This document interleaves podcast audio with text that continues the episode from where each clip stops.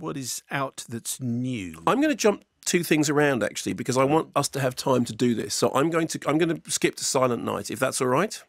It's absolutely fine with me. I'm, just telling them in the thing for yes. yeah, it's fine. Okay, Fine so. Keira Knightley was on the show last week talking about Silent Night. Uh, Keira Knightley has, amongst other things, starred in what is probably one of the most enduring feel good Christmas favourites, Love Actually, um, which is a film, I, as you know, I absolutely love. Um, here, she stars in another Christmas romp written and directed by Camille Griffin, who is the mother of Roman Griffith, Griffin Davis, who is in Jojo Rabbit. Yes, who's, who is the boy who puts in a fairly amazing performance. Yes, and also um, uh, uh, other of her children in as well. So, a family affair. But Keira Knightley, when she was on the program, described this as you said. Is it fair to say this is a feel bad Christmas film? And she said it's a feel terrible Christmas film. Okay, She's right. so the best way of describing it, and if you've seen the trailer, you'll know some of this anyway, is it's Love Actually meets Melancholia. So Melancholia Actually. Or perhaps, and I was kind of cross about this, that somebody had already used Last Christmas. I said they should have called it Very Last Christmas. Yes. So it begins looking like a Christmas movie. Michael Bublé, group of irritating poshos, all descending on a country house where they're going to have uh, Christmas with you know kids and stuff, and it looks it looks just like an absolute cookie cutter movie. It's slightly darker. There's a joke at the beginning about one of the kids cutting their fingers and the blood getting on the carrots, and somebody then And the kids are swearing like troopers. swearing like troopers. And the swearing like troopers thing makes you think, okay, something's out of commission, something's out of whack. Then they have to go and get a toffee pudding and says, oh, it's okay. Well, they, they, they go and rob a gas station.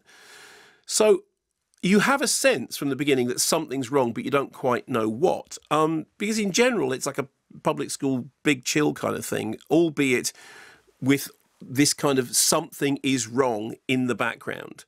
And they're all having conversations that they wouldn't have had under any other circumstances. Like they're all talking like there's no tomorrow.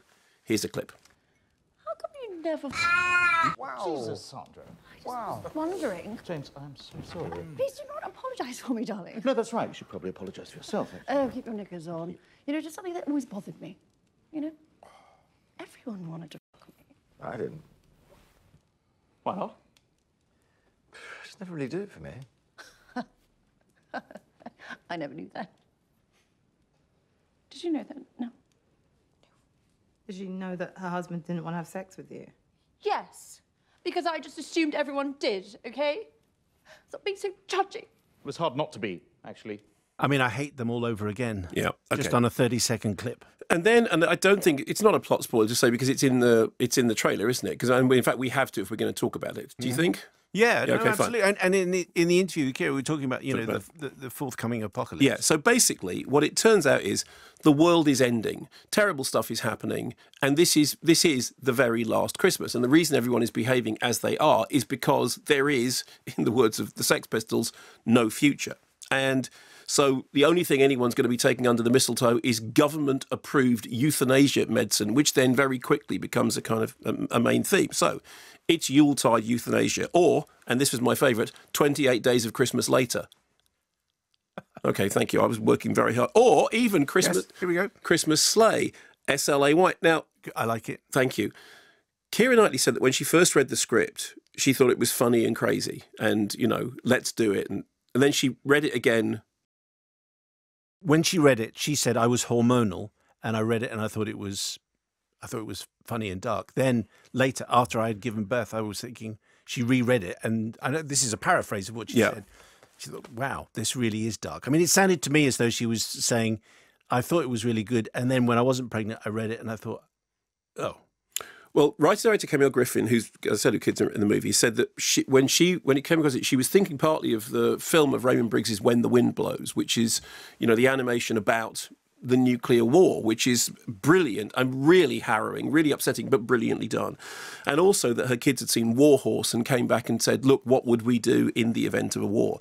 Keira Knightley also said, crucially, that pre-pandemic, because this was shot you know, early 2020, so it'd been the be build up to it been all before that.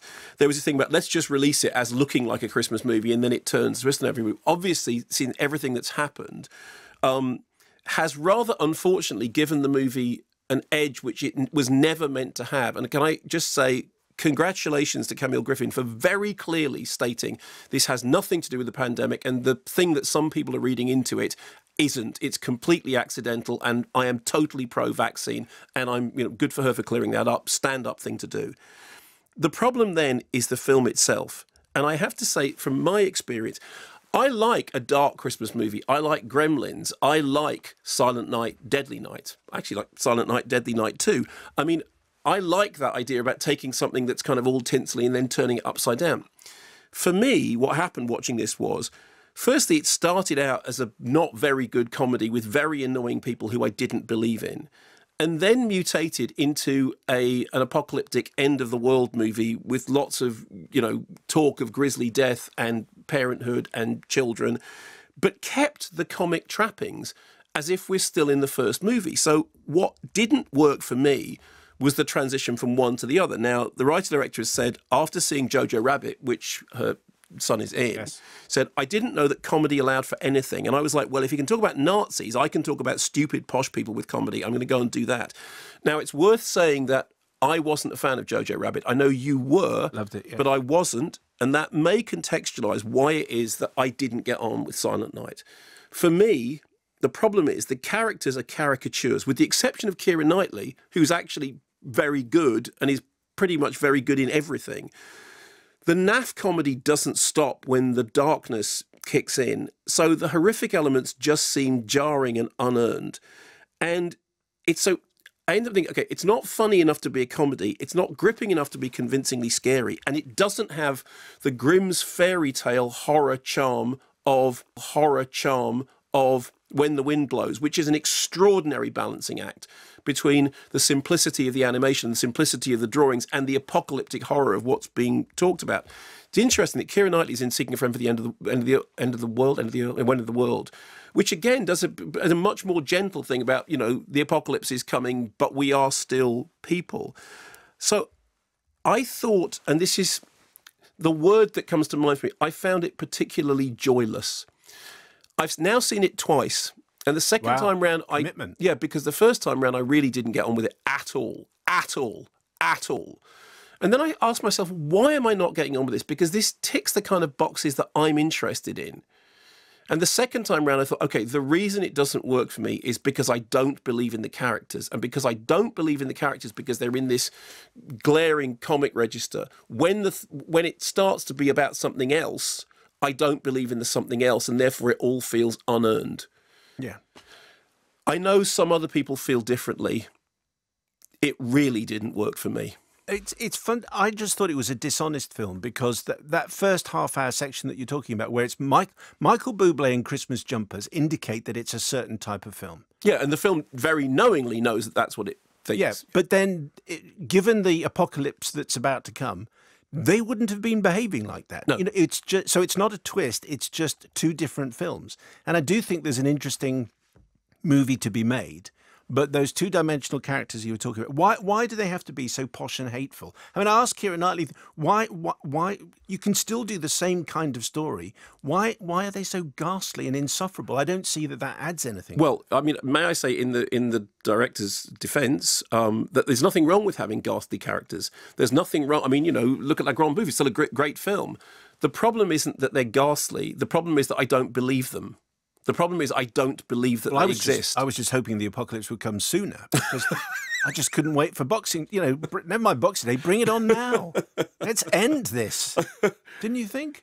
I, I didn't. I couldn't wait for it to yeah, finish. I didn't get on with it at all. I'll be, it'll be interesting to see what you know what anyone else makes of it. I've read a couple of laudatory reviews. I have given it two goes, and I do Oh. know now that the reason I don't go for it is because I don't. It's not the. It's not that I don't like them. I don't believe in them.